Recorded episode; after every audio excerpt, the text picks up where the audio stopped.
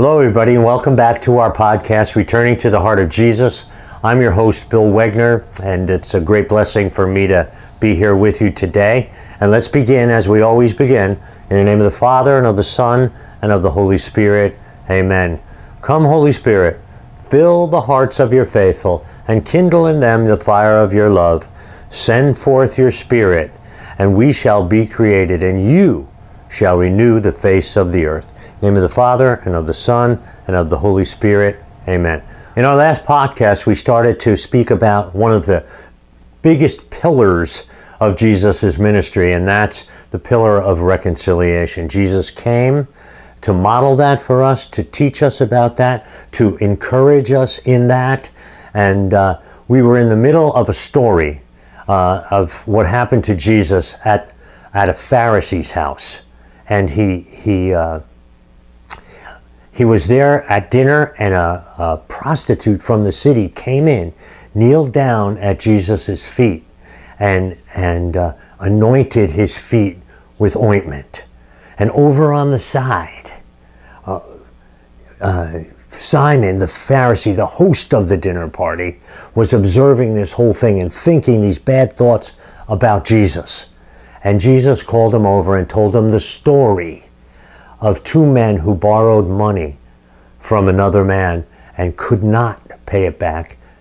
And, and that third man forgave their debts.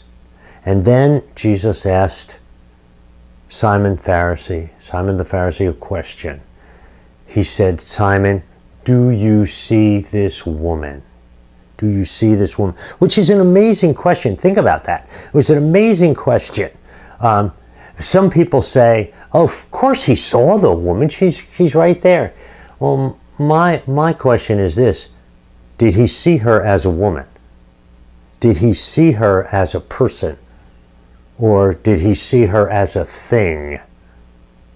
And Jesus says to Simon the Pharisee, Simon, do you see this woman? When I entered your house, Simon, you did not give me a kiss of welcome. But she has not ceased kissing my feet since the time I entered. You, Simon, did not anoint my head with oil, but she has anointed my feet with ointment. You, Simon, did not give me water to wash my feet when I entered your home, but she washed my feet with her tears and dried them with her hair. See, these were all signs of respect, all signs of respect, common courtesy in Jesus' day. Simon did not extend that to Jesus at all. Why? Why? Why? Because he couldn't care less about Jesus. He probably invited him to dinner at his house just to find out some wrongdoing, some wrongdoing that Jesus may do so he could report back. Well, you know what? Here's what, here's what Jesus says to Simon the Pharisee. He says, Do you see this woman? When I entered your house, she did such and such and such and such. So I tell you, this is what he says. It's amazing. So I tell you, her many sins have been forgiven. Her many sins. See, that's important. That's important that Jesus said, Her many sins have been forgiven. Why is that important? Because Jesus acknowledges her as a sinner.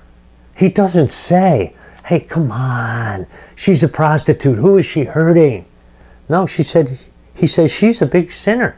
She's a big, she's a big sinner. He doesn't say, She's not hurting anybody. I'm okay. You're okay. Let's hold hands and skip into heaven.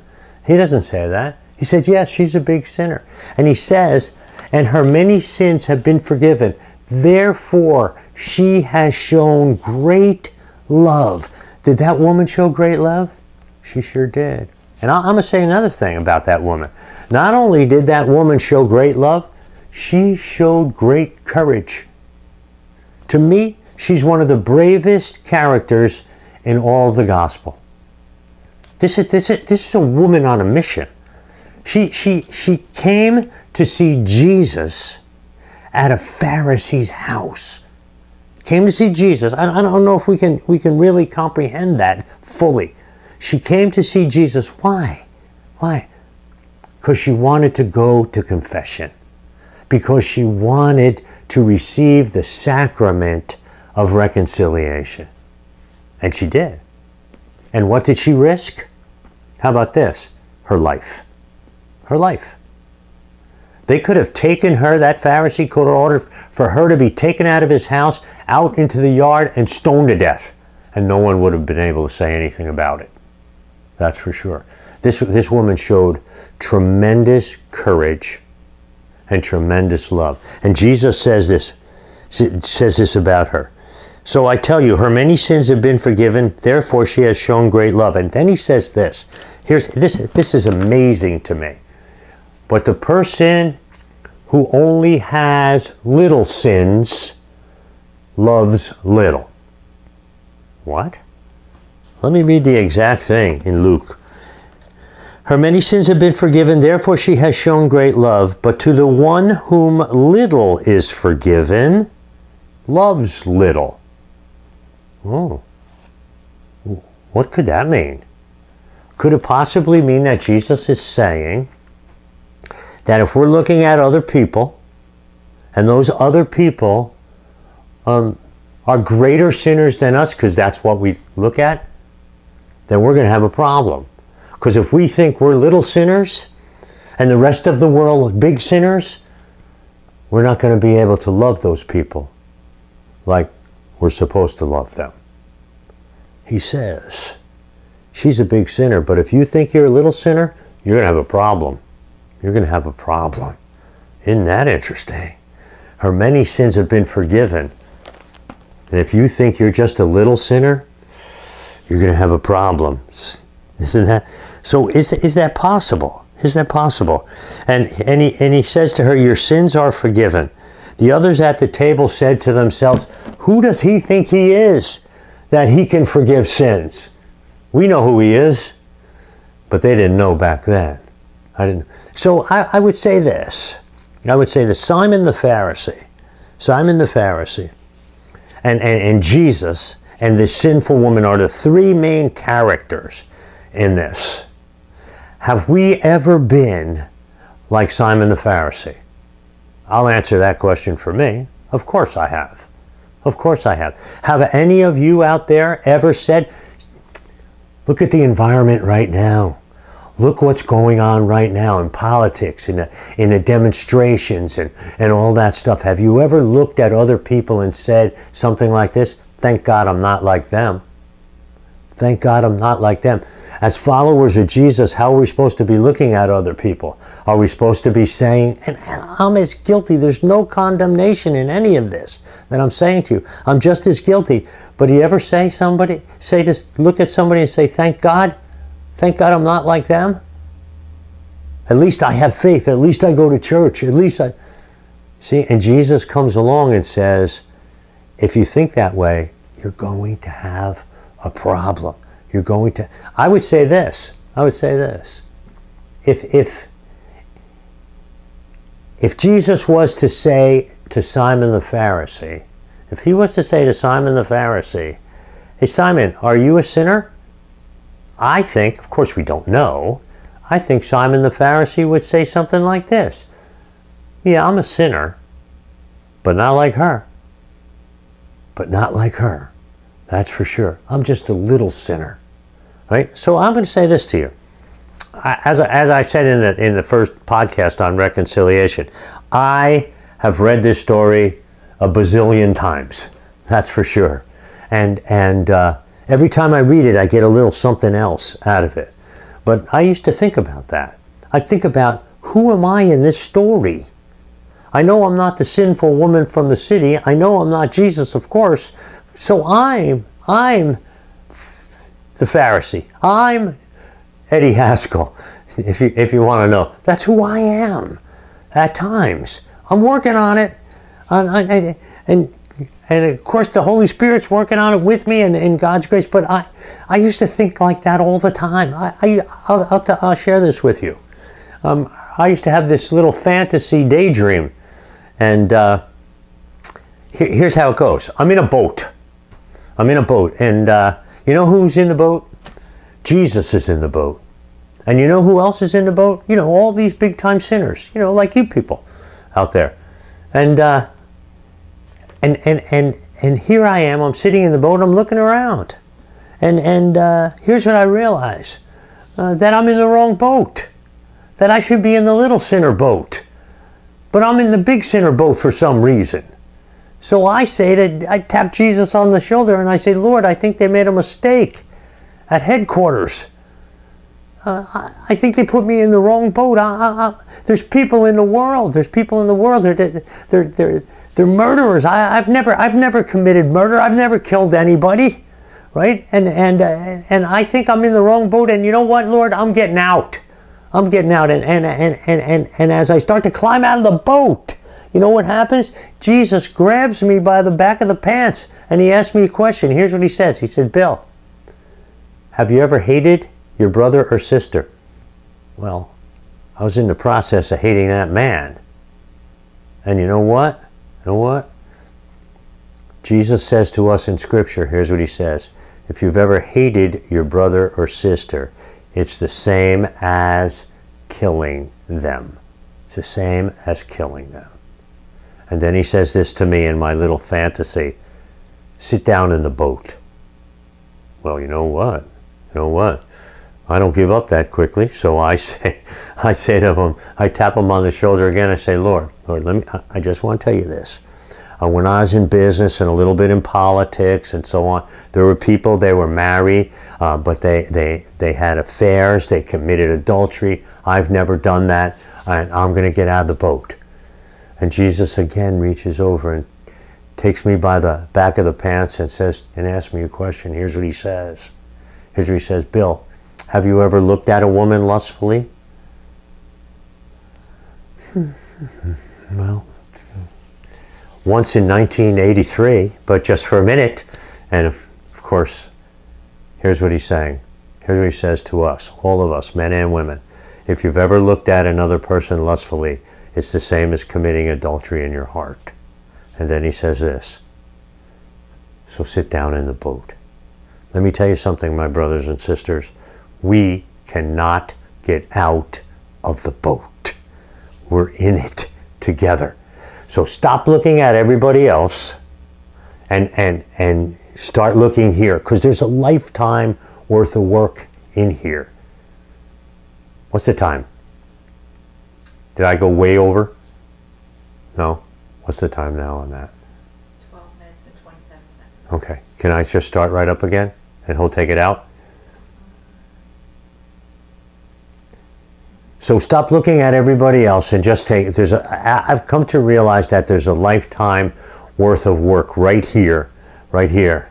And uh, so I, I, was reading that story over and over and over again.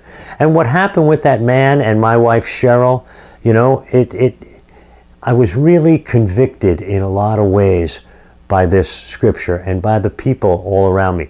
And when you get hurt, especially hurt by someone who's very close to you, you know what?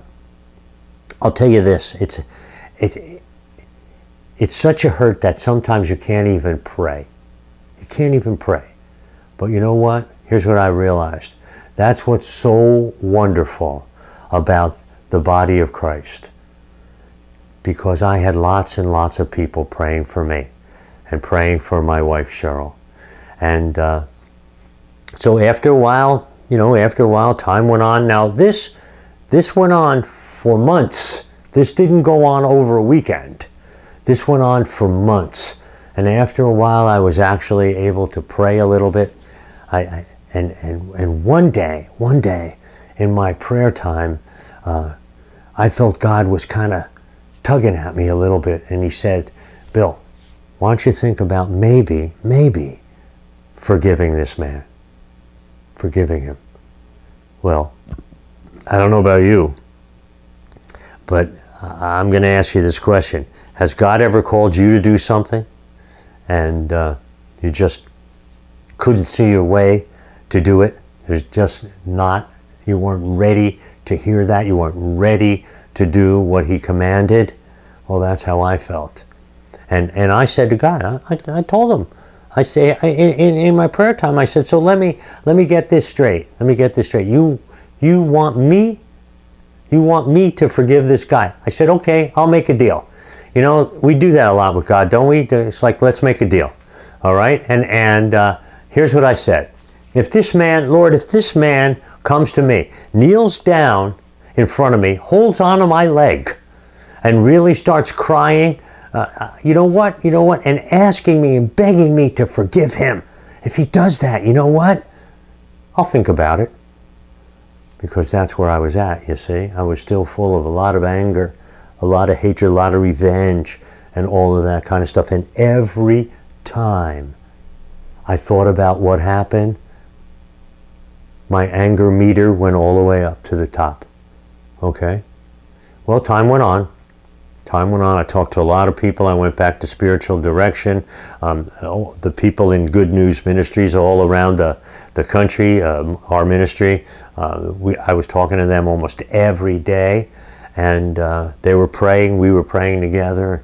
And as time, time went by, a couple, few months later, uh, one day I'm in my house and uh, I'm praying. I'm by myself. I'm praying. And uh, I'm walking around and, and and this is a little different for me to be standing still because I, I, like to move, especially when I'm speaking, especially even when I'm praying. I move back and forth, back and forth.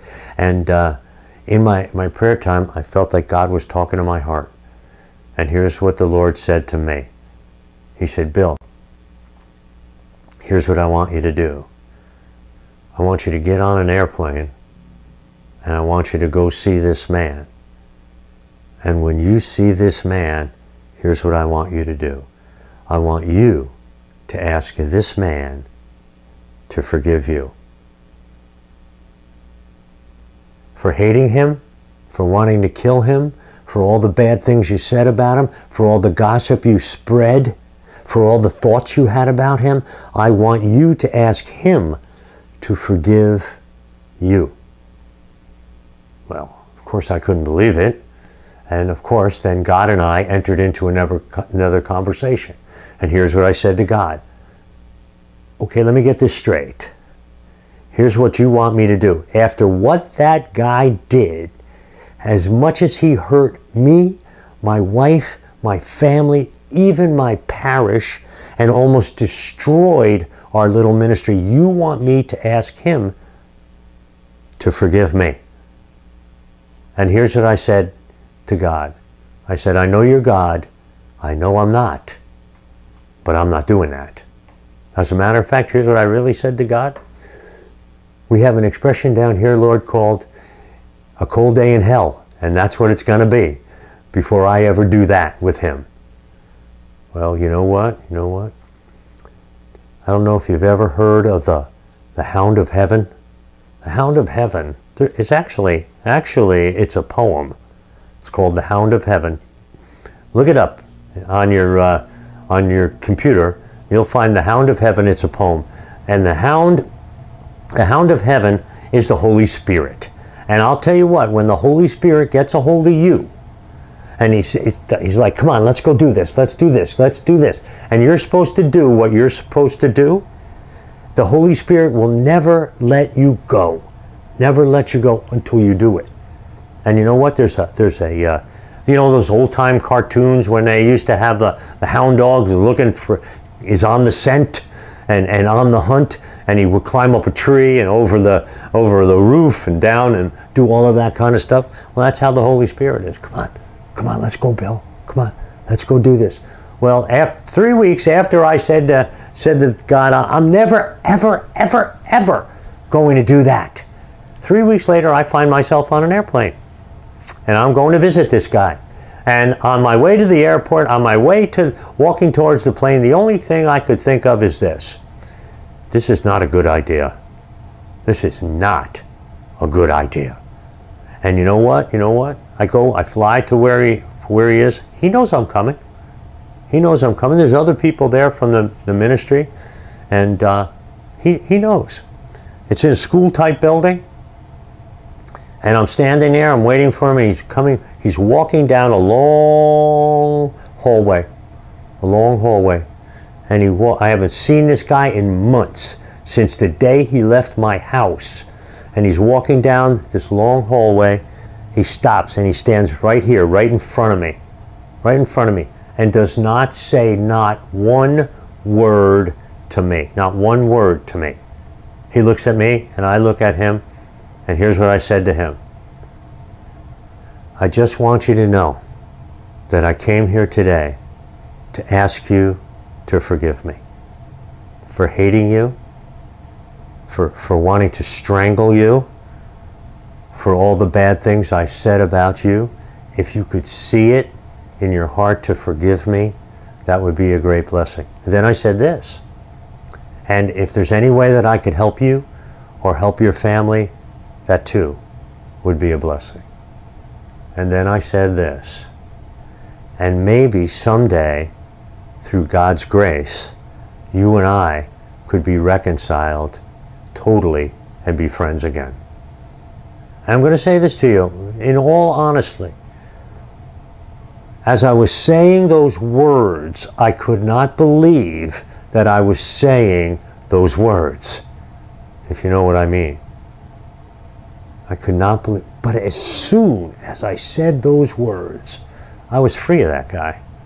I was free of him. You see, I didn't even realize this, but for all those months, I was chained to that man. I was chained to him. And, and, and I was stumbling along, chained to that guy. And it was just like after that, Jesus came, click, released me from the chains. And, and it, was, it was like the world was lifted from me. And it was, it felt, it felt wonderful. It felt so unbelievably good that here's my thought that I had. Gee, if I would have known how wonderful this was, I would have done it a long time ago. But left to my own devices, this is what I believe, left to my own devices without God's grace, without the Holy Spirit, without the model of Jesus, without God the Father looking down on me, I may have never done that. Never done that. And it was the most wonderful thing that, that happened to me. Now, the real reason I didn't want to do that was because I didn't want to do that for that guy. I'll be honest, I didn't want to do it for him. Well, the gift of reconciliation, I came to realize instantly, was not for somebody else. The gift was for me. It was for me. Now, did he benefit from that? Sure, he did. Sure. Sure. Well, I'm sure the Holy Spirit got him too. And uh, he was able eventually to uh, ask a lot of people because it, it wasn't just one person here. He had to ask a lot of people for forgiveness. A lot of people. And uh, so he benefited from that. But the bottom line here, my brothers and sisters, is that, I think you'll agree with this, that you and I, you and I still have, still have people in our lives that we need to reconcile with. People in our lives that we have to extend forgiveness to, and, and people in our lives that we have to ask for forgiveness. And you know what? I'm going to say this too. Some of those people that we need to reconcile with are long dead and gone, but we still need to, to ask for forgiveness or extend forgiveness with those people. And as I said, we can't do that without God's grace and the Holy Spirit working in our lives. We just can't do it on our own in most cases. So I pray to God, I pray to the Lord for all of us out there who are still struggling, and, and I am. I'm struggling with relationships within my own family. With, and, and you know what? Sometimes I'm going to be real. Sometimes I don't even know how to handle it. Sometimes that's just the way that it is. But you know, the good news is that the Lord knows how to handle it. The Holy Spirit knows how to handle it. So I pray for all of you, for all of you, uh, to be able to identify the people you need to reconcile with and go forth and do that. Amen. Amen. In the name of the Father, and of the Son, and of the Holy Spirit. Amen. God bless you. Thanks for watching and listening to this. And uh, I'll see you again next week.